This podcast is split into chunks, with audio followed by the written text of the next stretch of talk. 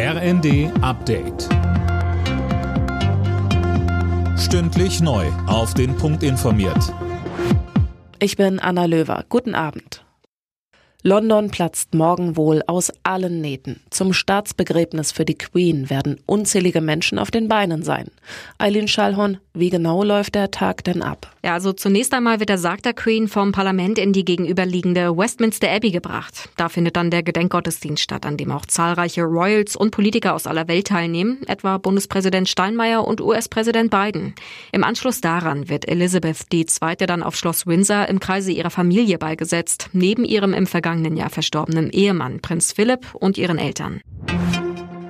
Einige Länder drohen damit, dem dritten Entlastungspaket der Ampel im Bundesrat nicht zuzustimmen. Dabei geht es demnach um die Finanzierung und um mangelnde Abstimmung durch die Bundesregierung. Kritik kommt unter anderem aus Bayern, Bremen, Sachsen-Anhalt und dem Saarland. Und Baden-Württembergs Ministerpräsident Winfried Kretschmann sagte bei Welt TV. So wie es uns vorliegt, können wir daraus gar nicht ersehen, wer trägt was. Das muss natürlich erst geklärt sein. Ohne Klärung gibt es auch eine Zustimmung. Die EU will Ungarn Fördermittel in Höhe von 7,5 Milliarden Euro kürzen. Das hat die Europäische Kommission mitgeteilt.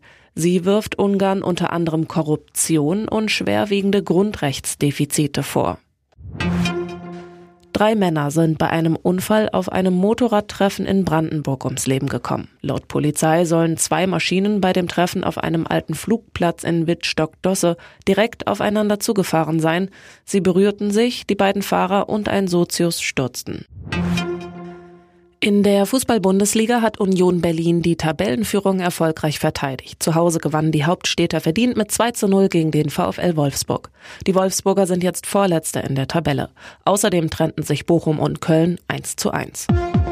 Alle Nachrichten auf rnd.de